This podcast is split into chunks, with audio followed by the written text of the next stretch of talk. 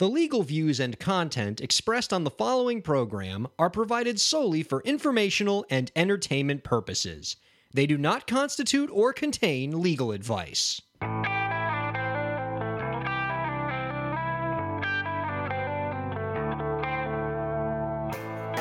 How's it going, everybody? Welcome to the show. You are listening to the Break the Business podcast. I'm Ryan Kairalla, and it is a pleasure to have you here this week. I'm joined by my co host, Dave. Welcome back, Dave. How's it going? It's good to be back, buddy. It's been uh, like three weeks or whatever. I, I know it's a only long time. I know it's only been two episodes, but it seems like forever, man. People are asking about you. They are. I mean, yeah, like you know, people. I'm, I'm telling you, the audience is divided because you have the half of the fans who are like the music industry purists who are like, "Arr, I just want more music industry advice. I'm glad Dave's gone. Then you have the other half that are like, you suck without Dave, and you know, it's uh, you know, it's, it's it's a weird environment. I will say, if, if with me not here, it is a show essentially about CD Baby and um, the DIY blog. And TuneCore, Hypebot, and that's it. Yeah, I mean that's essentially it. It's just a never-ending revolving door of those folks. yeah, pretty much. I feel like it's just a cabal of all of you. Like, hey guys, uh, should we talk about anything else except our articles? Nope. Okay, good. It is kind of just one big circle jerk. It's a isn't it, it? it is a big circle jerk. You know, just you guys Oh. just uh, you know trying to be your own music industry. Really, What do you do? You just you just blew the lid on the whole operation. We all have this conspiracy going where we just cite each other's stuff, and you just completely blew the lid off. yeah, of it. yeah. You get pissed off at Sony, Warner's, and uh, you know Universal for having their cabal of people and keeping people down, but you guys are doing the same exact thing. You just want to be in that position. Yeah. Are you just accusing this podcast of just recycling the stuff of others? Oh, by the way, we got our tweet of the week this week. Well, I do have this footage of you with your pants on fire. That's a good reference for anybody who knows that. Um, welcome back, Dave. You can get in touch with the podcast Thanks. by reaching out to us at. Let me try that again. Ott, Steve Ott, uh, hockey player. I'm not All used to having a second person here. It's Anyway, been a while. it's You- been You, a want to do it? You want to do it? You Well, know- it's been a fun show, folks. Thanks very much for joining us on the Break the Business podcast. no. Oh, you okay, can no? rate, review, and Subscribe subscribe, to the us break. on iTunes. iTunes. Yeah. iTunes Brute. You wanna Five keep- keep stars. going? Yeah. Five stars only. Uh, five stars only, please. Five stars only. Five stars. Five stars. Five And where can they contact us? Uh, let's see. I think it's breakthebusiness at gmail.com. Follow Ryan on Twitter at Ryan KAR. Follow me on Twitter at MetalDave85. Uh, I mean, is there anything else? Is this thing still available on Stitcher or It is iTunes, SoundCloud, Google Play, Stitcher. CISO, HAL FM? No? Okay. CISO. that'd be cool, That'd be awesome. But right? I- Um, something tells me you don't do because they're a corporation. the Break the Business audiobook is coming out. I- I've been saying June 2nd, but apparently there's a review process for the Amazon exchange. And so it might not be June 2nd, but hang in there. We're going to find out the date. So when is it? We don't know. It, it's as long as it takes for them to review the content make sure there's nothing objectionable in there, I guess. Oh no. You're screwed. Oh, yeah, that's true. Uh, you didn't know this, but I grabbed hold of the uh, original, the master, and I inserted some stuff in there. Just some foul. Quite lewd and lascivious things. Oh, well. It's it's not good. Well, once we get all of those terrible, terrible things that you put in those masters out, we'll have that audiobook No, for you but guys. be prepared to be sued by a bunch of organizations that have the word family values in them. oh, that's okay. I don't. I don't mind making an enemy of them.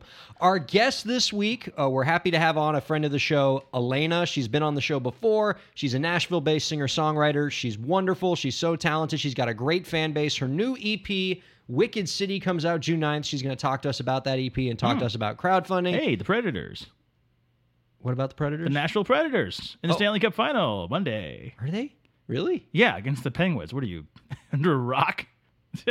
I really on this guy doesn't know the Stanley Cup Finals. honest to God, I didn't even know that the Stanley Cup Finals were going on right now. They're not. They start tomorrow. Well, I didn't know. Like you could have told me that the Stanley Cup Finals were six months away, and I would have been like, "Yeah, all right, makes sense." Well, that's dumb because that's then the season's already started next year in November. but again, that's how little hockey I'm following. I drove now. through Tennessee on the way home. Oh yeah. Yeah. Okay. Yes. Yes. Before before we get into all the great music industry stuff this week, and I know we'll talk about more of what you've been up to in further detail in the third block. Can you give us a taste, like where you been, what you been up to, man? Um, not much. Why? You've been out for two weeks. You've been traveling. No, I've been haven't. I've been looking at your Twitter timeline. You've been doing about? all this cool stuff. You've Oh been my going to god, these dude! concerts. What? are you talking about? I've been here the whole time. Lies! You don't remember I was on the show for two weeks, Don't gaslight me, man. dude? That's that hurts. After all this time, that hurts. I mean, I was wondering, like, you you were really like, I was thinking, like, is he mad at me because he's not acknowledging me? He's not like, you know, he's taking down my stuff from the board. It's a little weird. I felt a little like Bruce Willis in Sixth Sense. You know, I don't know what's going on, man. If you were here last It's week, all the dust from the renovations is getting to you. Oh, yeah, it's we- the asbestos. it's the asbestos. this house is old enough that it might actually have asbestos. Yes. Um, but we, we have been renovating the house. It's been very cool. But come on, what have you been up to? Fine, you know what? Fine. You, I, I gave you I gave you a forum that you could talk about yourself, and I thought you'd be all over it. But no, fine. Let's just go into uh, the, the stuff this week. That's fine. What stuff? Well, the first thing we want to talk about is our tweet of the week. When you were gone, David, last week, we started this new thing called the tweet of the week.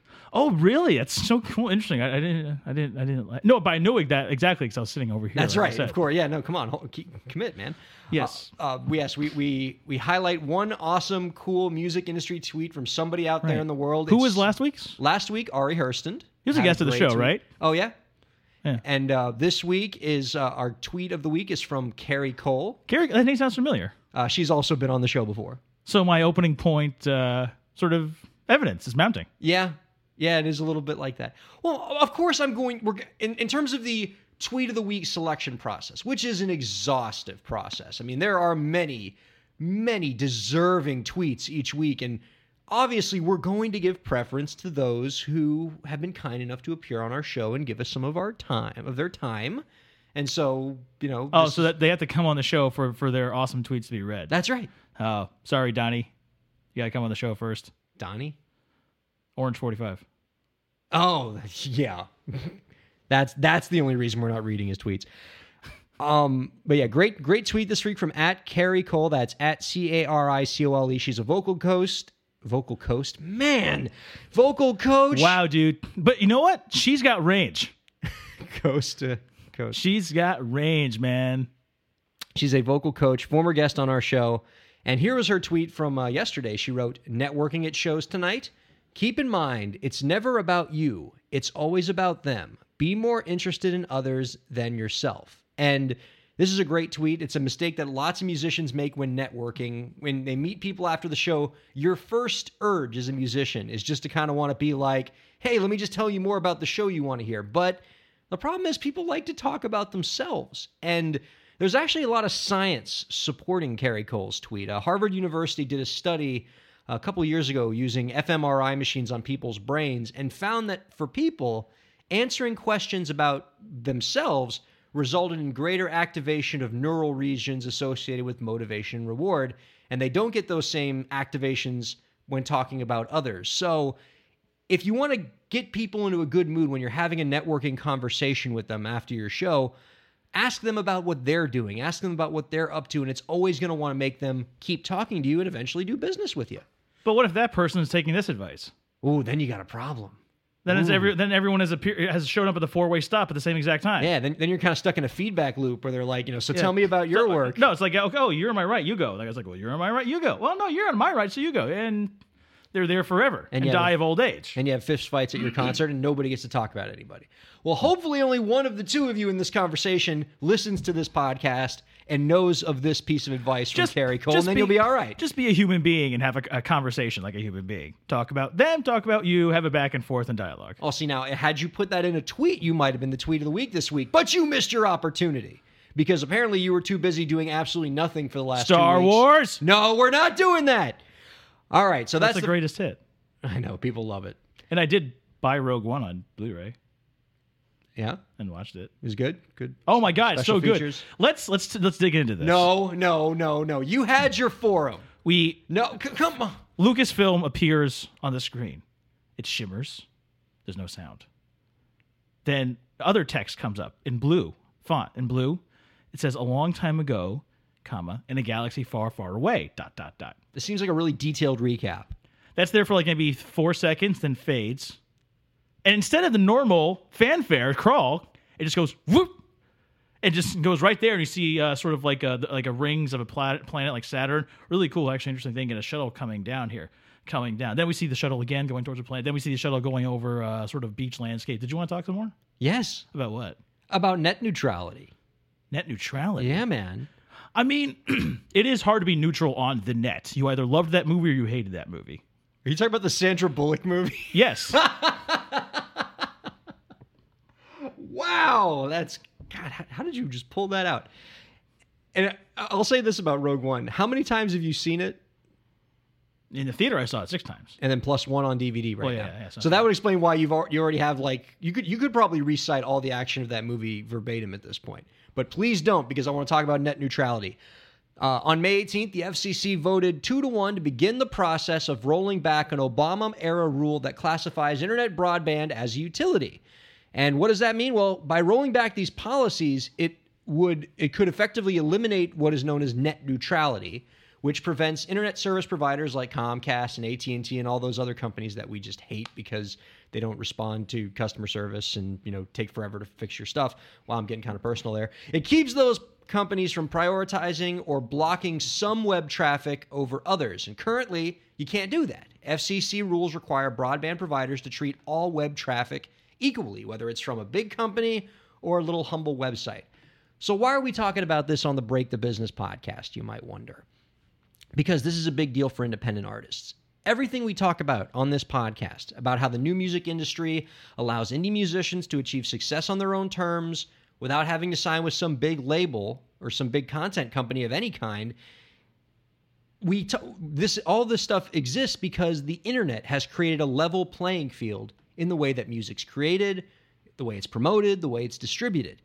In the old days, the playing field wasn't level. You're talking about 20 years ago, there's only so many radio stations and they're all playing the same music. There's only so many people who can put their music, you know, put themselves on the Tonight Show and get access to that worldwide audience.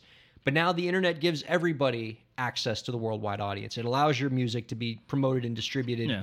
easily. And if you are just some indie, you know, if you're Alayna and you're just an indie artist, you get the same treatment on the internet as Katy Perry does. You know, Katy Perry's stuff just is not easier to access than your stuff is. It's not any faster or slower. But if you get rid of net neutrality, you lose that. It's a step backward for indie content creators. But a big boom for corporations. Oh, a huge one. Yes, which is why the current uh, sort of uh, powers that be in the government are all for it. Well, well, well it's actually funny is, and we'll talk about this in a second because this is what makes net neutrality interesting. Is that, yeah, there are big companies who want this, like Comcast and AT and T, but Yeah, there are a lot of big companies that don't. You know, Netflix, for example, loves net neutrality because if you get rid of net neutrality, then all of a sudden, you know, AT and T, who maybe wants to promote their own streaming service, will start slowing down Netflix to make you know them stronger. And but anyway, you you wind up with a situation where ISPs like AT&T, Comcast can offer big organizations a fast lane for their content at the expense of other content. And so you better believe that companies like Sony and Universal in a fast lane world are going to want to give their content and thus their artists priority over somebody like Alayna or any of the other indie artists we've had on this show. And when you talk about the political climate, Dave, here's where this is interesting. Net neutrality is almost universally supported by the American people.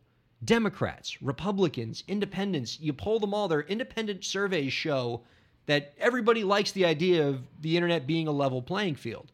In fact, the cable companies recently did a study, the cable companies did, on whether people favor net neutrality. And even in that poll, over 60% of people supported net neutrality rules.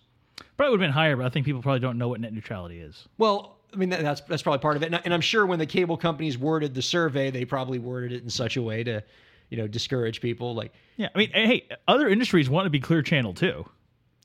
do you favor net neutrality, the policy known as killing and torturing puppies?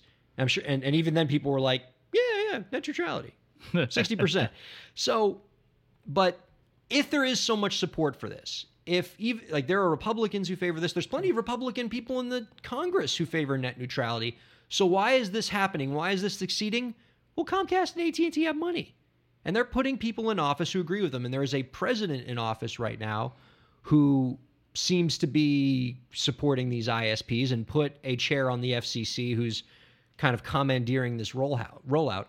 So you as an indie artist should be upset about this, and you can fight back. The FCC.gov has a comment because they're doing the comment period now. Mm-hmm. Oh, for they're, they, yeah, the they opened up for public comment. That's yeah. right. And right now, obviously, the people who want to keep net neutrality are dominating that comment process. But they're, the numbers are actually a little skewed because the ISPs are putting out these bots that are kind of just repeating over and over, yes, net neutrality, but most of those Well, of accounts course. are fake. Well, yeah, they have the ability to do yeah, they can do that. like, Yeah. it's kind of, but. But, but the point is, like, you need to add yourself to this choir of voices because this is ultimately your livelihood. This whole industry that we talk about in this podcast, this new music industry works because the internet is a level playing field. And once it ceases to be, it can be much harder for you to make a living. So, Then the show's over. and yeah, basically, because I'm, I'm I'm guessing that the ISPs, the first thing they'll do is shut our podcast down for speaking out against net neutrality. Well, no, but you know, maybe not because you know, like you said, you have your annual pilgrimage to CPAC, so you could talk to your friends. I didn't forget that while I was away. Yeah. Anyway, Uh, so when I was driving through Virginia, North Carolina, you know, and uh, Tennessee, every once in a while I saw a Ryan Kairalla sign. oh yeah, Yeah, because Ryan Kairalla sports CPAC. And, I mean, Thumbs up, thumbs yeah, up. thumb- thumbs up and smiling. Yes. Man, so, God, you, you reference two CPAC stories in this podcast, and then all of a sudden your co-host just pegs you as a right-wing radical. You are. I'm not. All right. One more thing. We're going to bring Alayna in in just a second, but I got one more story, and then we'll bring in Alayna, and then you can talk about whatever you want about Let's Rogue see. One or whatever in the third Music segment. report. Yes, yeah, Let's see. Let that. Let's let's use the powers of deduction, folks. Music report. What do you think? that's what it says on the board. Yeah. Call in one eight eight eight eight. Break the business. Um, what do you think a music report is? Caller, you're on the air. Oh, this is where I talk. See, You didn't hook up the phone line. I did not. God damn it! It's funny. I, I just realized as I wrote that down, I just wrote music report on the board. You have no idea what that could possibly mean. That, It that could was be very cryptic. You're sharing with me your fourth grade music report. yeah, which I'm sure would Um, be terrible. Oh, well, we got it right here. and uh, every good boy deserves fudge. That Mm. seems a little presumptuous. That's, the- important. that doesn't seem right. And he just wrote face here. That's that's dumb. Why would you do that? yeah. Don't forget the bass clef. Uh, all cows eat grass. Uh, actually, it's Wyclef Jean. That's weird. Anyway, that's that's a little weird. You don't know who that singer is. All right. Here, thankfully, the music report. Give is us not your from music me. report. It's not my music report. It's Music Business Worldwide's music report. There should be accompanying music to this, like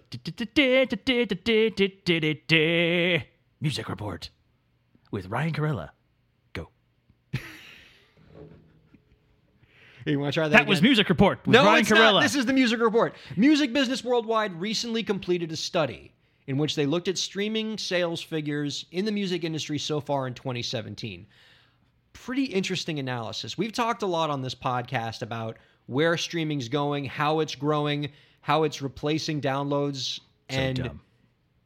you say that, but you might be intrigued by this um, particular study. So they looked at just the first quarter of this year and hmm. looked at streaming sales data for how much not how much money streaming is generating, but how much money labels are making from streaming. Okay. So it's because I know there's some question as to like, okay, well, Spotify's making money, but how much is that actually going to people who own music? Well, according to the analysis from Music Business Worldwide, in the first quarter of this year, major labels have made around $9,000 every minute from streaming. That's $12 million a day. And if you were to continue this pace and kind of extrapolate it over the year, the, mu- the major labels will make $5 billion from streaming this year. So that's is that good? Well, let's put it. I'll put it in perspective. Yeah, I was say, do they have anything against that? Um, well, well, to give you an idea, last year, all right, which was the you know the biggest year of streaming up to that date. It was the first year where streaming revenues outpaced download revenues, and thus streaming became the principal means by which people consume recorded music. Uh-huh. The number last year was only 2.9 billion. So you're looking at nearly double of label receipt of streaming revenues over year to year. And what the and and so and that 5 billion number is poised to grow. That is, there's not really a ceiling on that because there's only about 100 million paying streaming customers in the world right now. So there's a huge untapped market out there. Do they put those against numbers from maybe 20 years ago with physical music sales to see what the correlation is, like with inflation? They didn't, but if you would like me to tell you some of that, I can. I can. Put Well, I mean that I feel like that's that completes the picture. Otherwise, I just have some numbers without any context. Well, that is a fair point. If you compare, I mean, I don't have the numbers right in front of me, but if you compare those numbers to what the industry was 15 years ago, at sort of the height of CD and album sales, it's still bigger back then.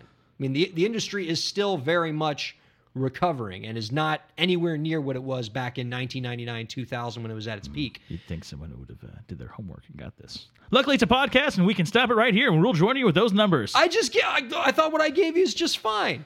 Like, look, so and we've restarted the recording four hours later. Ryan still has not done anything. I'm tired, man. Well, Look, it's been four hours. I'm sorry. I'm joking. Okay. so, but the point is, is that it's not what it was back in 1999, 2000, but there's still a huge market out there. A significant, the vast, vast, vast majority of the music buying public has still yet to switch to streaming. And once that eventually happens, once consumer Nope. preferences change, do you mean, nope? No, do you want to know why? Can I ask you a question? What does streaming require? Uh, internet. Not just that. Really, really good internet, right? Sure. Yeah. You got to have you know, fast internet. Yeah. What happens if the internet goes down? What can't you do? Uh, stream music. Yeah. And I want to ask you, and by I think I know the answer. Do you sometimes have internet outages? In my life, Yes. yes, there have been times where I've been without internet. Yeah, because the system is not perfect, right? Sure. So there's still very much even phones, cell phones don't even work all the time still, right? Sure. So either I have to worry about that, or if I've already bought the damn thing and have it on the phone, downloaded, offline, I can do that.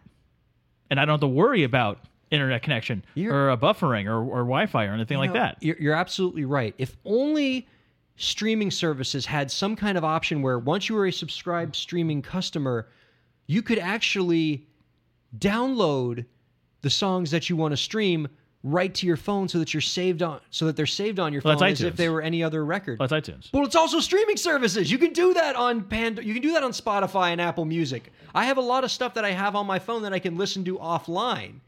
So Apple Music, you were able to download that. I, app, I, I'm an Apple Music subscriber. In addition to listening to music and streaming, I can also take songs and download them to my phone. And you pay a subscription fee for Apple Music, right? Correct. Monthly. Yeah. But if you you stop paying it, you lose it, right? But you're going to lose your songs Right. So why don't you just download the songs on iTunes? because I can pay $9.99 a month instead of you know paying you know not seven or eight dollars for every so- uh, album I want to buy. Look, man. You're caught up by big stream, bro. look, man. You got to get with the times, all right? No. Look, I mean, No. I have I've accepted the fact that this is the way the world is now. Artists have accepted the fact that the way that this, the world is now. Like whether it's not a question of whether or not we think streaming is a good or a bad thing. The market has spoken. This is where we're going. And so we so what matters I think to the industry and what matters to artists is whether or not there this can be a sustainable revenue model and what this study shows is that it can be. All right, we're going to perform an experiment. You're going to take one of the indie artists from this show or whatever, grab some indie artists. You try to get them on a streaming service. We'll do that. I'll take. Uh, I don't know. I'll just I'll take Taylor Swift, Just- print a just bunch of cassette of CDs, and we'll see who sells more. Oh, yeah, that's that's the, that's exactly what I'm saying. That's the one to one Apple yeah, Apple no, ratio. uh, totally. So, but what I, I don't when I when I paint this rosy picture, I don't mean to say that you know we're completely home free and the industry is saved. There are legitimate im- uh, implications for all this that we have to look at. We don't know how much of a recovery this is going to be, first of all, but there is cause to optimism. But what? Not a title. yeah, not a title. They just give throw kick Another out CEO. CEO. My, is, was this their third one? Get it together, Tidal. Yeah, it's a tidal wave of crap. All right. So, but here's the other implication, especially for artists, and this is something we've talked about on this podcast. Given how lucrative this recovery is becoming and how much growth there can still be, it's now all the more important to make sure that artists, particularly indie artists, are treated fairly in this streaming world. So we need to fight against recording agreements that only entitle artists to a small amount of streaming revenue. There are still labels out there who are treating streaming revenues as if they are regular music royalties, and so you're only getting like 15% of was- that streaming money that's coming in, as opposed to a 50-50 split, which would be more fair. I was gonna say, was that also in the article? Did they sort of uh, by each company maybe break down the percentage after after the revenue the, the recording companies got for the streaming? Did they break down approximations? how much of that makes its way to the artist? Yeah. No, they don't. But this Well- is this is what we're here Who for. who wrote this article? A music business worldwide. Incomplete. they get an INC. Incomplete. Oh, exactly. Well, but that's but we're here to fill the gap because you are savvy enough to know that just because that money makes it to the labels doesn't mean it's eventually going to trickle down to the artists. Especially if we keep constructing record contracts in such a way Yeah. that cuts off the streaming yeah, funding. man. Madoff, man. Madoff. Yeah, Yeah, man. made off. They made off with the money. Damn it. Um, and furthermore, Did we you miss me? I very much so, man. And we also need to fight for fair treatment for both recording artists and songwriters to get paid higher rates from streaming companies. As we've talked about before, the per stream rates for recording artists is still very low from Spotify and Tidal and, you know, Pandora and all these companies. And the rates for songwriters, as we've talked about, are comically low. But a lot of that isn't the streaming company's fault because those songwriting rates are being kept low by government ceilings Do you think songwriters hate vocalists?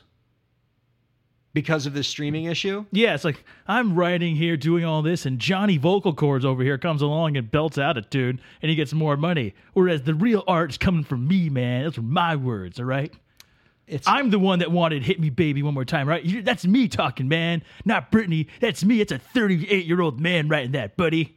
you joke, but it actually was because Max Martin wrote "Baby One More Time," and he was like an old man when he wrote that. Ew. Ew. Well, don't feel bad for Max Martin. He's one of the wealthiest, most successful people in the music business. He's an acclaimed songwriter and producer, and he's doing just Max fine for himself. Martin. Yeah. His Um, middle name Power.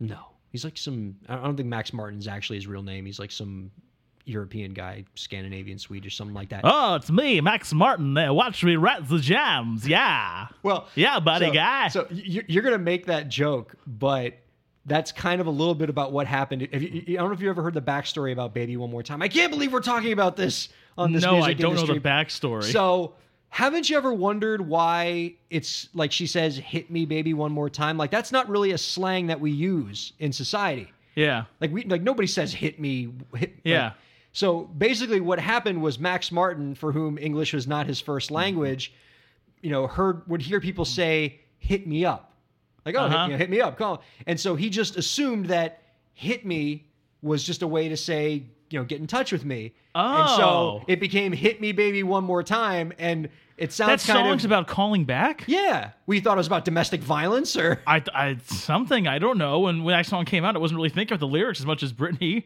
We were like what twelve? Wait a minute. You're telling me that up in you know Britney Spears this is, that song's 20 years old. You're telling me like 20 years ago you thought that song came out and that the introduction first debut song for Britney Spears was a song in which a woman was asking for somebody to beat her once more. No, I didn't think that. But I was also kind of six. What was that? Sixth grade, seventh grade for us. I was kind of focused on the you know Britney Spears aspect of it. Same thing with Christina Aguilera and Genie in a Bottle and everything. Although now I envision Max Martin going this like, okay, what we got? Uh, give me the salted cod, baby, one more time. All right, guys, party time, USA. All right, I'm a, I'm a Robin Williams character in Aladdin, buddy Yes, guy. All little bit, right, little bit. Yes. So Oh, I'm making my way uptown and walking slow, buddy guy.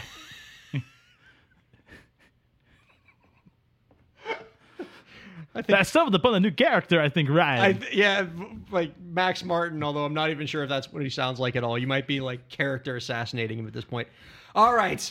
Oh, it's okay, Ryan. I concur. Let's compose ourselves. Alayna coming up next on the Break the Business podcast. You're a Nashville, Tennessee guy. Ryan here from the podcast. Shameless plug time. My new book, Break the Business Declaring Your Independence and Achieving True Success in the Music Industry, is now available in paperback and an ebook. The book talks about how you can be your own boss in your music career and take control of your content creation, promotion, distribution, and fundraising. Get your copy on Amazon by searching Break the Business. It's a nice read for musicians and the people who love them. That's Break the Business, declaring your independence and achieving true success in the music industry. Thanks very much for your support.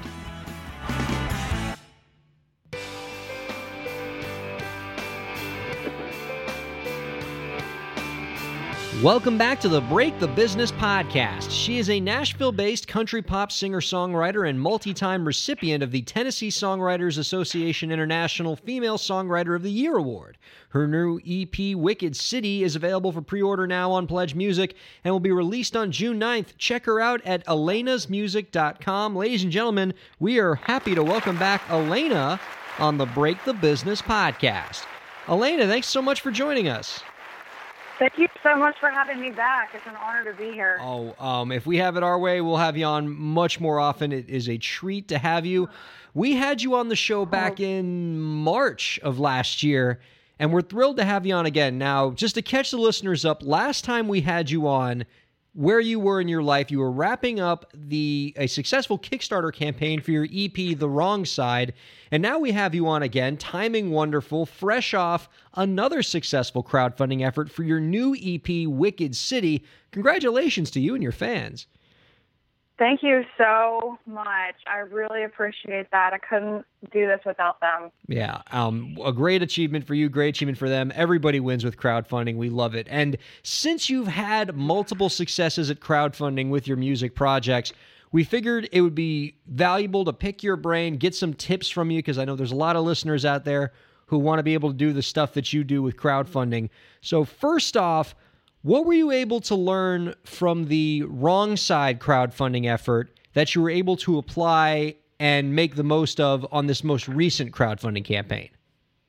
Well, I definitely learned, you know, the basics of crowdfunding, um, and then the platform I used this time was different. It was Pledge Music as opposed to Kickstarter.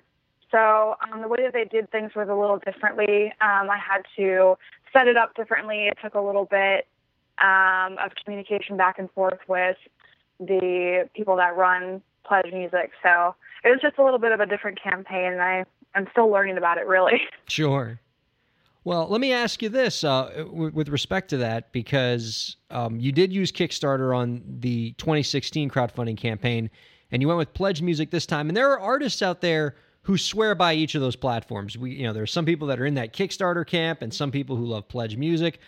For you, what drove the decision for you to go with Pledge Music this time around?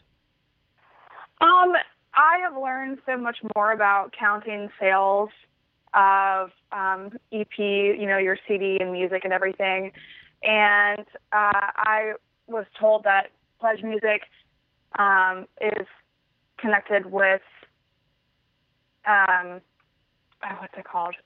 SoundScan, and uh, they count you know how many units you sell through Pledge Music.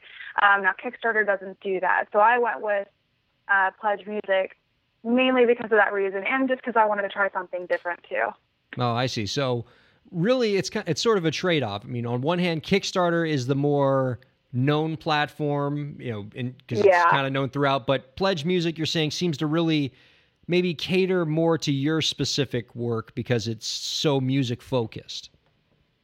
Yeah, they also added shipping costs too, which was really interesting that Kickstarter didn't do that. And um, I budgeted a certain amount of shipping costs for when I had my Kickstarter, and I didn't know that I was going to have so many international orders. And so I was a little bit like, I mean, actually a lot. I was going over a lot on my shipping costs. So um, the fact that they count in shipping costs is really cool. Well, that's great. Yeah, and whenever we have artists come on and talk about crowdfunding campaigns, that's though that's the always the secret killer for them. They always say, "Man, I did not budget for or prepare for what the shipping costs were going to be." Especially when you get to where you are, where a lot of your fans, or as you call them so delightfully, the Elaniacs, are now apparently all over the world. And so, you know, when you start getting into the world of international shipping, it's it's a whole new ball game with crowdfunding. It really can make it uh, quite challenging and exciting. Oh my gosh, I had no idea. I was like so unprepared. I just didn't know that I had like fans in like Finland and Italy, and it was crazy. I had fan, I had shipped, I shipped packages to 35 different United States, uh, U.S. states and 12 different countries around the world.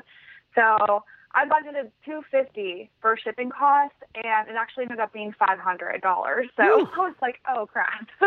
oh my goodness, and yeah. Uh, well, uh, I'm glad that you you survived, and you're. Yeah, and, uh, yeah. You know, it, was, it, was okay. Yeah, it was fine. well, thank, thank goodness, and uh, and kudos to having fan uh, the the fact having fans all over the place. Uh, the Elaniacs know no borders. Um, yes. on your two crowdfunding campaigns for the wrong side and for uh, your new EP Wicked City that's uh, coming out June 9th and pre-orders are available now. In both of those projects, you set out to fund an EP instead of say a full album. What do you like about the EP format? Why does why do you keep coming back to that one? Um, just because I want to try and put my strongest songs out there. I guess with an album, you know, there's more chance of showing, like, uh, I guess what you would call like a weak track. And um, I'm also trying to always put my music out to industry people, and they would prefer an EP over an album. So there's no knocking an album. I think it's great. It's also, um, for me, you know, the way that I do things and record would be less expensive than an album. Oh yeah, well, it's an it's an important lesson for artists in this new music industry. The kind of the way you're going to release your music, it's it's going to be context specific to who you are as an artist and what you're trying to do. There are artists who still swear by the traditional 12 track album, and we have some artists who just like to put out singles and just you know con- keep a constant stream of music out there. And you have folks like Alayna who who benefit from the EP format which gives you the benefit of the you know having multi songs and sort of a you know good tangible release product but also gives you the flexibility of fewer tracks so that you can put your strong stuff out there. And if you're trying to get the attention of industry people as Alayna put it uh, you you can you can keep a, a lot of quality in one track so it makes perfect sense and i'm glad that uh, both of these projects have been such home runs for you Thank you so much. Yeah, I've had people um, suggest to me, uh, you know, around town, they're like, hey, Alayna, you know, why don't you put out like a single every month or every other month or so? And so I'm kind of contemplating, pondering doing that. But I just wanted to do this project. It gives me kind of more like a goal. You know, I get to like pick out the songs and then tweak them, you know, to aim for this one release date. Whereas if I put out one song at a time, um, I might look back and be like, oh no, I should have tweaked that before I released it. You know what I mean? sure i mean there's still something to be said for kind of having that release event you know something where you can where you can build the whole launch process around it and the ep and the lp maybe more are conducive are more conducive to that than putting out individual songs I mean, I've seen some artists, the ones who can really crank out a lot of content, who don't pick and choose. They do both. They they'll put out you know songs consistently. Sometimes a song a month, sometimes a song a week for the for the really you know really dedicated crazy artists out there. And then they'll pick the best ones and kind of you know make those into EPs and LPs so that you can still cater to all the different kinds of music consumers out there. And and I can tell you, I mean, I, I can already hear the Elaniacs getting pretty excited at the prospect of of you putting out singles and getting even more content from you. That's got to be fun for them. yeah, I mean, I'm always, you know, releasing regular YouTube videos, so I put a lot of my originals on that um, on my channel. But they're just like acoustic, you know. I just kind of want to put them out there and see what my Elaniacs think about the song. Oh, that's great. You can sort of workshop stuff and, and your artists always or your fans always have a chance to hear from you. They don't have to, you know, you don't go radio silent in between EPs. I think that's fantastic. Yeah. So, um, speaking, so of course, and speaking of this EP, uh, can you tell us uh, for the folks who haven't pre-ordered it yet and uh, haven't had a chance to, you know, get into some of this stuff? Uh, can you tell people what they can expect from Wicked City? Um, you can expect a new sound. I'm really, really excited about it. Um, I found a new producer. Um, he's not like with the label or anything, but he's really, really talented. And when I first heard his stuff, I was so excited. It's a little bit more on the poppy side, which I love because I grew up listening to pop and rock and slowly got into country like Dixie Chicks and Shania Twain because they made it sound poppy. So I love this, and I feel like it's just really, really me. Well, it's, I mean, you're, you've always had kind of a pop sound with your music, so this seems like a natural progression for you. I'm pretty excited for it. And for those people who are in the Nashville area, you got a couple cool Nashville things coming up pretty soon. You're going to be at CMA Fest, and you're doing the Daring Divas show. Can you tell the folks about uh, what these things are about and how they can check you out? Yeah, my friend um, Brittany Bexton, She's an artist. She started the Daring Diva show um, a few years ago. And so every year it's during CMA Fest, um, either the Friday or Saturday of that week. And she picks a location, and it's female only um, artists around four. And um, you can buy tickets on her website. They're $10 for general admission.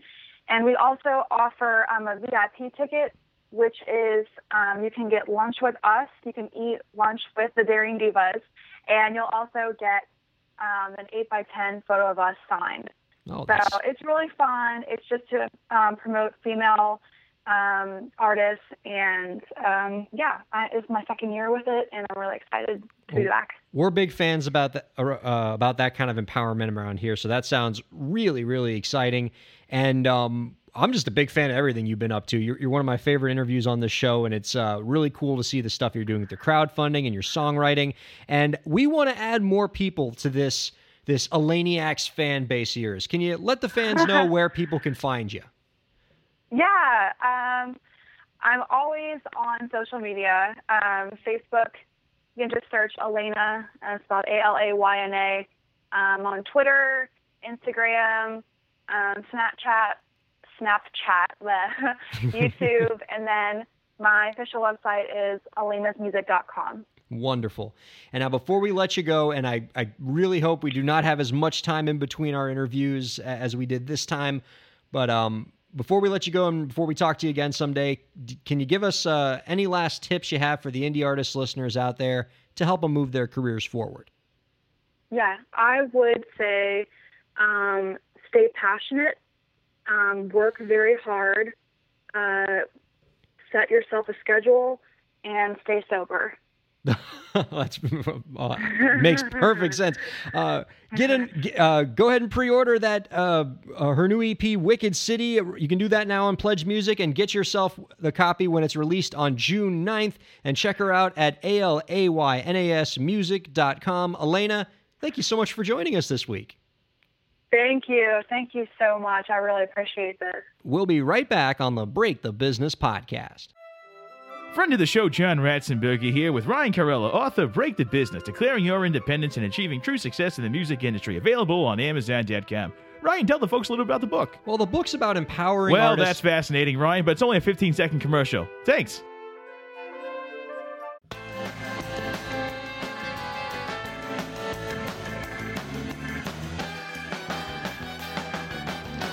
Welcome back, everybody. Our thanks to Alayna for joining us in the previous second, a friend of the show indeed. Be sure to get a copy of her new EP, Wicked City, coming out June 9th, and always check her out at her website, www.alaynasmusic.com.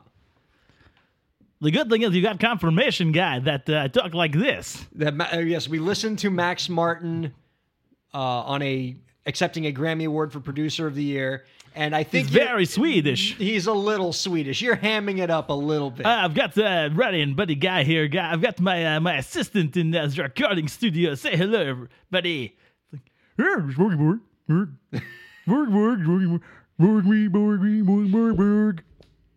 Yeah, that's exactly the sort of track we wrote that won the Grammy.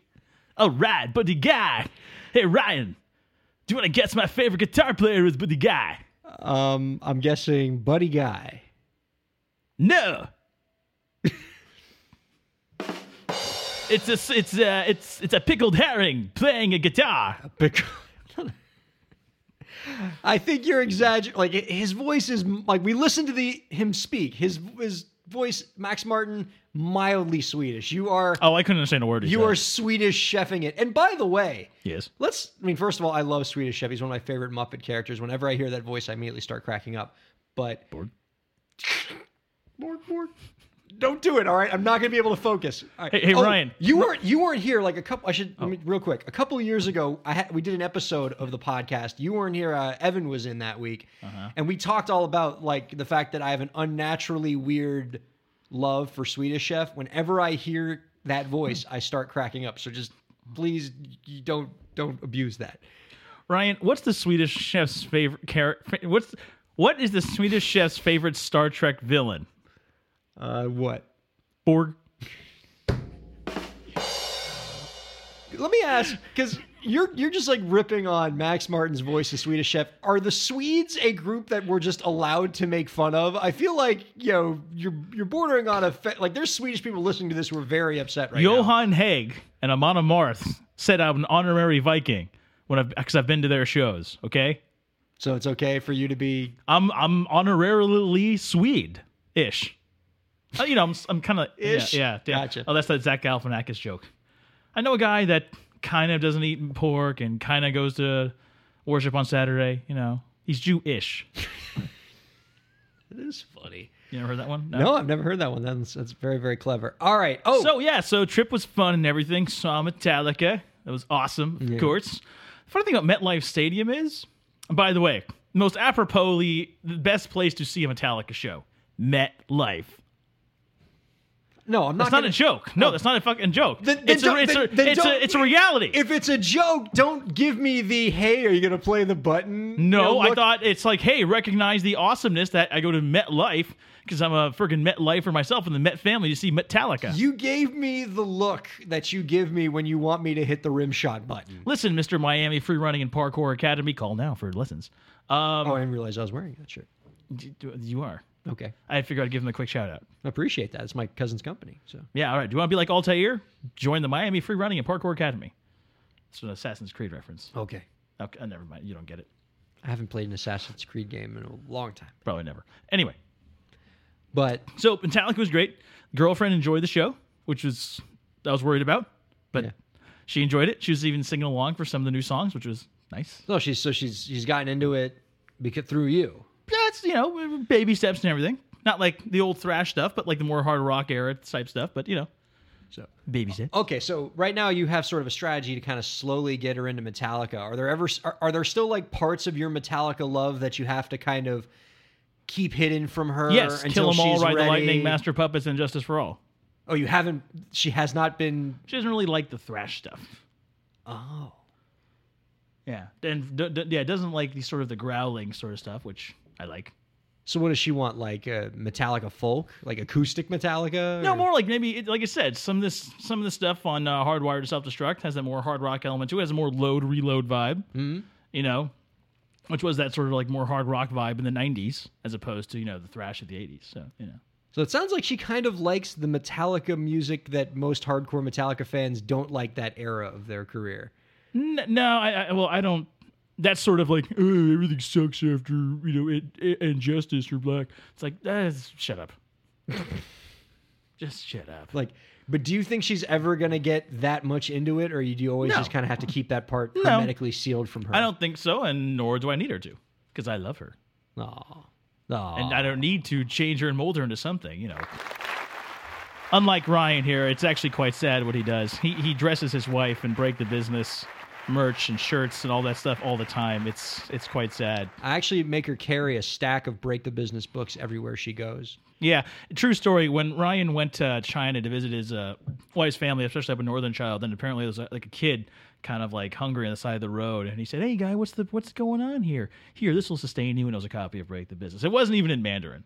Well, I mean, look, Actually, it was in Cantonese. look. And he told the kid, "Learn the real language, kid." You give Then him. you punched him. I mean, you give a man a fish, you feed him for a day. I gave this starving child the tools to achieve success in the new music industry on their own terms. That's Yes. it was basically giving him like piles of fish. Exactly, and I'm sure in China the new music industry is oh, there. Oh, booming. You, I mean, because when I think of a a country that respects its internet and net Oh, yeah. neutrality, it's China. Oh my god, it's, it's great. it's it's you know what they realize. Oh my god, dude, there's so many options online. How do people? How, they, how are they going to choose? You know what? Let's do them a favor, bro. We're going to do you guys a favor. Is that way you don't have to think about all the websites you can go. Here's where, here's here's Yeah. the list you should go to. Right? We scouted it out, and these are the cool ones. I mean, who wants to spend all day like trying to find the web they enjoy? Sometimes I just want somebody to tell me, here are the websites you can go to. And, you know, maybe I want to check, you know, and, and maybe, you know, I'd feel the urge to Google and find more choices. Well, sometimes it'd just be nice if that website just wasn't there. Yeah, man. And like, what? The Enlightenment? You don't need that, buddy. Like Hobbes and Locke and on the Declaration of the Rights of Man? What guy? What are you talking about? You don't need that. Man. Ooh, we got political all of a sudden. Seriously, Yeah. geopolitical 18th implications century political treatises. in this yeah, John Locke reference on this podcast. Who saw that coming? Yes. Um, do you have any like so any, any like crazy things happen on the road? You did a lot of driving. Uh, there's a lot of dead animals on the side of the road in Ohio and Pennsylvania and Kentucky. It's a bummer. How many states did you drive through, man? 13? Woo. Florida, Georgia. But, oh, screw Georgia. Oh, okay. All right. Let's let's hear this. What happened? Well, because every apparently their motto is, "Hey guys, if we're gonna have a car accident, let's fucking do this right and close lanes." That's a mandate to the citizens of Georgia. It better not be a fender bender. You better shut stuff down. It actually says that on the Georgia flag, like in Latin. You know, when when we have any car accident, we close lanes. Yeah. All right. This is our revenge for Sherman. No, oh, man, even more.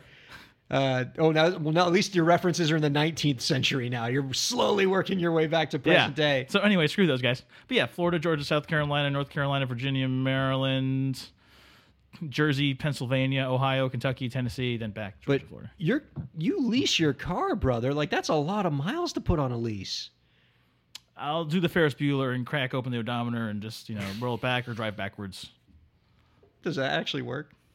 I'm sure it does. Because it, I mean, it didn't. I mean, because really, we've only seen it attempted once in the history of the world, and it was in Ferris Bueller, and But- it didn't work for them. But remember though, that's you know Ferris Bueller doesn't exist. That's just the it's it's it's Tyler Durden for Cameron. Tyler, oh, You've never heard that theory? no Watch Ferris that It's a figment of his That imagination. is Fight Club. That Ferris Bueller is a creation of Cameron. He's who he wants. He because Cameron is the sort of like afraid of his dad, doesn't want to go outside. He's very shy and just introverted. Ferris Bueller is the exact opposite. He's the guy that everyone loves. He's the one that that everyone in the school tries to help. He's got the great girlfriend and everything. That's who he wants to be. So I kind of like this theory. So He do, t- Ferris Bueller doesn't exist. But so now in in this in this interpretation of Ferris Bueller, is Cameron actually out in the world still doing these things, and there's just like an you know a person nobody sees, or is this all because he's sick in bed and that the whole thing is just a fever dream? Ooh, Jacob's Ladder. That's what you know. I'm, I'm, I'm, I'm curious. Like like I wanted. To I think it's more Fight Club more than Jacob's Ladder. okay, because I feel like that he's actually out in the world doing these things, but he thinks it's Ferris. But like so he goes to the Museum of Art by himself. He goes to the Cubs game by himself. He go he's in the parade by himself. But but it, but is the parade happening, or is he completely imagining the parade? too? Parade's happening because we see the uh, the shot of the dad enjoying the parade. Yeah. But now, what about the random group of people like on the stairway snapping their fingers and dancing to twist and shout? Is that real? I think that's real, even though that was a, a, a mind boggling scene. Like, why does that It doesn't make any sense. Yeah. It- no, it- it's still real. It's sort of like the choreographed dance scene in She's All That at prom, where somehow I don't remember that. I remember the movie. I just don't remember that scene. really, Really. it's kind of like the most iconic scene in the movie. There's a there's a scene at the prom where just suddenly all of the characters in the movie do a perfectly choreographed dance sequence in the middle of prom, which you know looked cool, except it doesn't make any sense. How would they know that they were all going to do a dance together. Well, they've been working on it since the first day of school. Well, that's actually what they did. Is they must have like recorded it later, but there's a line of dialogue right before they start dancing where like the one black person, the one cool black kid in the whole movie, you know, gets on the mic and says, "All right, dance group, let's did what we practiced," and then they do the Yeah. sequence, and you Tina, know that, Yeah, Tina, watch for the changes, honey. yeah. And you know, like they just threw that in on the back end because they played. They must have played that scene for focus groups, and they're like, "What the hell is this? Why would they?" Ryan how Days movie minute go. Fine. Live from the Brown Derby and Hollywood and Vine in sunny and beautiful Hollywood, California. It's Dave's Movie Minute. Come on in while we discuss motion pictures, stars, and all the goings on around town. I wanted to talk about she's all that. You cut me off. Now we have to play it again. Really? Part of the contract. Live from the Brown Derby and Hollywood and Vine in sunny and beautiful Hollywood, California. It's Dave's Movie Minute. Come on in while we discuss motion pictures, stars, and all the goings on around town. Ryan, the the single piece of news that everyone around town is talking about from Hollywood all the way to the Cannes Film Festival Boss Baby 2 already with a release date, Ryan, March 2021. Whoa. 2021? People have been clamoring for it, Ryan. Everyone is in the streets yelling, More Boss Baby. 20, boss Baby's going to be a boss kindergartner by then. Considering I have no idea what the plot of the movie is because I never I didn't see it because why would I? I have no clue. I mean, it's a baby and he's clearly an authority figure. Yeah. Well, What- apparently, uh, the movie's made four hundred and sixty million dollars worldwide. No. Yeah. No. Yep. That's horrifying. Over a hundred, like I think it was like one fifty here in the U.S. It's been very quietly making a ton of money. I mean, that's got to be the highest grossing movie of Alec Baldwin's career, and it by far, right? Ooh, that's actually interesting. Like that's how, how how upset must Alec Baldwin be by that in a way? I mean, he's probably really happy at the moment, but like one day he's going to look at himself in the mirror and be like, "The my career achievement is authority figure, baby." no, I think his career achievement's probably going to be it's going to the the tombstone's going to read Glengarry Glen Ross, five minutes, Boss Baby, and uh, Saturday Night Live. It's Saturday Night Live, yeah.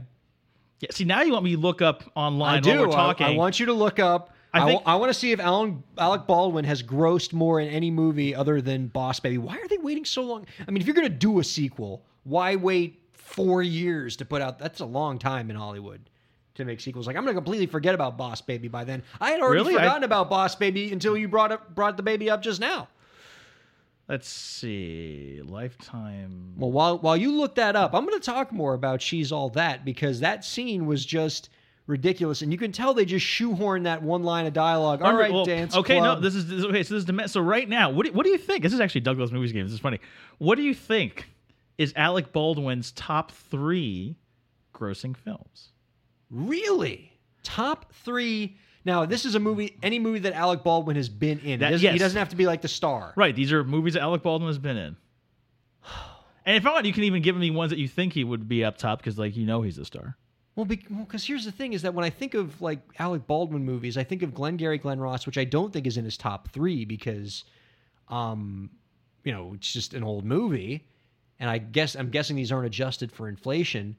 What else is Alec Baldwin? I mean, I know. By the way, Glengarry Glen television- Ross number thirty-eight with ten million Yeah, that's- seven hundred twenty-five thousand. Wow. So Boss Baby beat perhaps his best acting performance by 40 fold. actually, these are not. Yeah, these are not adjusted for inflation. I don't know why. That makes sense. All right. Well, um, I'm I'm, Top- I'm, top I'm three, guessing go. I'm guessing Boss Baby's number one, but I can't. I, I couldn't for the life of me tell I you said two top three. three. I don't. I don't. I got nothing. You suck. I think of him as a TV actor. Boss Baby, right Yeah. now, number four What? at the right now What? in America, one hundred sixty-eight, nine hundred fifty-seven thousand.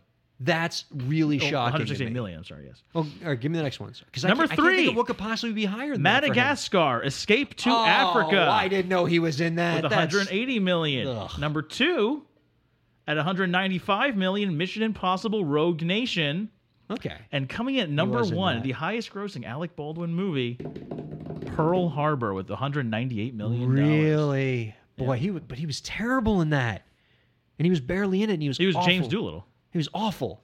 He was He, awful. he was the awful thing. he- I mean, like there was plenty of awful in that movie. He, boy, and that's hard to say because like I mean, there was bad in that movie, and like the whole romantic subplot was ridiculous. But Alec Baldwin might have been might have been the worst thing about that movie. Beetlejuice, number 13. Alec Baldwin. Oh yeah. Right. Yeah, hello. All right. Just, just give it. All right, so yeah, Boss Baby. Apparently, people are clamoring. Ryan, Yep. it's the year 2017, right? It sure is. We've made a lot of progress, right? I, I mean, I like to think so. I have some fits and starts. Last year was kind of scary, but we've come a long way, baby. Ryan, would you be shocked to hear that there is still discrimination in the world? Or even that there's discrimination in the United States of America In this country, in 2017? I would bro? like. That's a little shocking to me. I'd like to think we were more enlightened than that. Well, dude, you're wrong. Because one of the most maligned, historically undervalued, powerless groups of people has been attacked again, Ryan. Oh gosh, I'd hate to hear that. What what happened? Men, Ryan. Men. And gi- given given the social media reaction, white men, Ryan. Oh. Ugh. When's the Ryan, when's the last time a white guy had any power? When's it gonna be our turn? Exactly, Ryan. Well, according to the Alamo Draft House, never for one movie showing. I did hear about this. Go on. This is funny. Wonder Woman, which comes out next weekend, a symbol, if you will, of feminism and female empowerment. Sure. You'd almost say you she's a, a Wonder Woman. Alamo Draft House decided, hey, this is a pretty big deal. I got an idea. It, quote from the Alamo Drafthouse Apologies, gentlemen, but we're embracing our girl power and saying no guys allowed for one special night at the Alamo Ritz. And we say women and people who identify as women only. We mean it. Everyone working at this screening, venue staff, projectionist, and culinary team will be female. Okay. That sounds nice. Yeah, and they, you know they even threw like the important nod to the LGBT community, and it's a celebration of womanhood, which makes sense Yes. because it's Wonder Woman. Sounds delightful. Yes, and it, for a special screening, like one time at the Alamo Drafthouse, which has multiple theaters, Ryan, dudes went crazy. Really, Yeah, it's a little predictable. Yeah. this one guy, great. Let us know when you have guys-only screenings of Thor, Spider-Man, Star Wars, etc. Let's see you walk the walk. Now you set this precedence. But then someone pointed out, I think you meant precedent. Alamo Drafthouse replied, Very sorry if you feel excluded. We thought it might be kind of fun for one screening to celebrate a character who's meant a great deal to women for close to eight decades. Alamo Drafthouse. Will there be a male only screening for Thor Ragnarok or a special screening for IT that's only. Oh, wait. A special. I'm an idiot. Or a uh, uh, special wait, screening what? for it. Because the, the Oh. guy, yeah. right. I, I've been off the show for a while. Or there'll be a special screening for it that only that's only for those who identify as clowns. Alamo Drafthouse. We might actually have to steal that clown idea. Thanks, Ryan. Is his name Ryan? Yeah. Oh, that sucks. That's unfortunate. And this one guy, have you ever hosted a men's only showing of any film? Heh. I added the heh. Alamo Drafthouse. We've never done showings where you had to be a man to get in. But we did show the Entourage movie a few years ago. it's kind of the same thing. Yeah. Yes, and uh, you know that's, that's funny. Is that, yeah, despite the outrage, the tickets for those uh, screenings sold out immediately, and uh, it is very sad for the folks in Austin, Texas, and maybe even the men across the country that all theaters have been shut down nationwide, except for the Alamo Ritz in Austin, Texas, Yeah. that is only allowing a select few women who have bought tickets. It's sad every single AMC, Regal, United Artists, Cobb, what have you, Independent, have closed for them not to be able to see this movie. I mean, that is funny, man. And we're talking about Hollywood. I mean, this is a like an like a like a place where I mean, and especially in superhero movies where you know every every one of these movies, it's like five or six superheroes to every one. It's a walking bottle of testosterone and Right. steroids. That's the superhero. Right. Like, I mean, Captain America Civil War had like what, two or three female superheroes, and only one of them actually had superpowers. And I'm guessing if you look at the salaries of all the people that were in that movie, uh, I'm Yeah. guessing Scarlet Witch got Scarlet shafted. But all we can. That, that that sounded funnier in my head. And so there's so much shut up. There's so much discrimination that just permeates this whole industry that Against men. uh, yes, clearly against men. That when I mean, we want to throw women one bone, this is what happens. Think of it. Think of all the roles that Meryl Streep has had, right? How many of them went to men? Hmm. Florence Foster Jenkins? Tuh, no man there. the Devil Wears Prada character, the head of the magazine, could have been a man, could have been the Tooch, Stanley Tucci right there. the douche. you know, uh, Sophie's Choice about a mother having to make a horrible choice. Uh, they could have gone with the dad, bro. Why couldn't both Kramers be men? Exactly. Oh, dude. Uh, Hello? Why didn't they Eddie Murphy it? Have him play both characters. I mean, Kramer versus Kramer should have been man against man. Like, what are you doing having men fight women? That's ridiculous. Yeah, two men can be dads, right, bro? Yeah, bro. Yeah, I I feel like this this guy is a weird amalgamation. Like, what does he want in life? what is he after? I know. It's because on one hand, he hates women, but he seems unusually progressive when it comes to LGBT rights. So mean, he's kind of all over the place. That's right. These guys that have a problem with this, oh man, like what mommy issues did they have? Man, like, okay, I, I, the quote like there's there's a saying about this and, and like for some reason it's getting away but it's something like you know when you're used to being in power like any attempt at you know equality like feels like oppression Yeah. and so that's kind of i mean i, I don't know if i got the quote exactly No, right, no, but that's no, what's that's- happening like Yeah, the whole thing is like people see others trying to be equal as then a bringing down of other Yeah. people. It's like no, no, no. It's just let's, we're trying to get to equal. No one's trying to put any. The whole point is no one's above people. It's equal. It's like well, no, no, no, no, no, no. You're not i- getting it, idiot. It's equal. it's not two and three. It's two and two. Yeah. Oh gosh. I mean that's it's it's unbelievable. And like the, I mean the fact that Get this, bro. Ugh, And I, I, I- you know what I heard of Ryan? Girl Scouts. What is that, bro? A whole the, the boys can't even join. What is that, man? Can you imagine how upset women would be if there was a scouting club for boys only? yeah, you won't see that in this lifetime, bruh. gosh. And and and and I'm guessing that the men that are posting that those tweets right now are probably so misogynistic that they weren't even going to go see Wonder Woman to begin with. I, whatever, they're idiots. Like, I'll, I'll, I'm, I'll, I'll, like, but, gonna say, do you see those? Woman. But do you? But I'm saying, but do you see those guys actually going to see Wonder Woman? Like, I'm guessing the only time they're seeing Gal Gadot is if, like, you know, they're alone in their basement and she's in Maxim or something. Like, there's there's no way that those people are actually paying money to see Wonder Woman. So they just want to be Yeah. jerks. Oh, and great job casting, uh, Warner's. Oh, I guess what? You gave it to Gal Gadot because her name is Gal? 'Cause she's a gal? what, man? You don't think frickin' Kevin Kline's got range? Kevin. They're they're they're they're definitely uh, gonna have to be waiting. John Ratzenberger can't be Wonder you Woman? stepped on my waiting for Godot joke. Never mind. Oh. no, no, fine. No, it's it's over. John Ratzenberger can be Wonder Woman? Yeah, uh, yeah, this is a pretty cool island we got here. And uh, look, there's a World War One plane crashing. Yeah, it's interesting how it's World War One. Normally, uh, these sort of pictures are more up to date. You wonder if people are going to get this. What are you talking about? No, no, no. This is going to be in the movie. I'm not stopping. this is the take. Yeah. Okay, this is the take, Zack Snyder. I like the way he says Zack Snyder. Yeah. All anyway, right. hand me the pig. The what? Hand me the pig.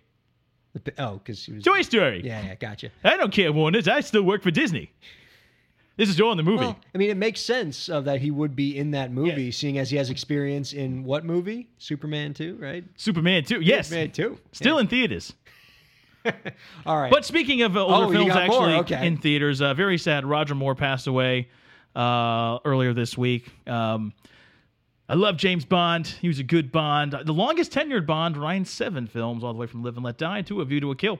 And for on May 31st and June 2nd, AMC theaters, and you can go online to see if your local AMC theater is participating, but there's a heck of a lot that are, are going to be showing a double feature of which one? Oh, yeah, I got here. Uh, the Spy Who Loved Me and For Your Eyes Only. And Ryan's eyes are glazed over. He doesn't care about Roger Moore. And uh, the proceeds to that go to UNICEF, which Ryan hates with a passion. oh, what a bad time to glaze over. Yep, UNICEF, the United Nations charity for specifically for kids, which Ryan could care less about. Ryan one time told went to UNICEF in New York City, and uh, while he was in law school, and said, uh, "Hey, how about uh, instead of donating money, you donate my book." Break the business, declaring independence and I, achieving I success just, in the wa- I music just want to empower people, man. And then when a kid asked him, "Can I declare my independence from hunger?" he said, "Haha, no." Do, do you want to know why I was glazed over? Because I was actually thinking about um, just how crappy of a week this has been, losing Roger Moore and Gregg Allman, and you have the uh, the Manchester bombing. Like this was rough. And I was thinking about losing Chris Cornell last week. And I actually wanted to, and I'm, I'm so glad I remember this because I made a mental note to ask you this question because it was James Bond related for this week. So we lost Chris Cornell. Do you think that You Know My Name by Chris Cornell is the best of the James Bond songs?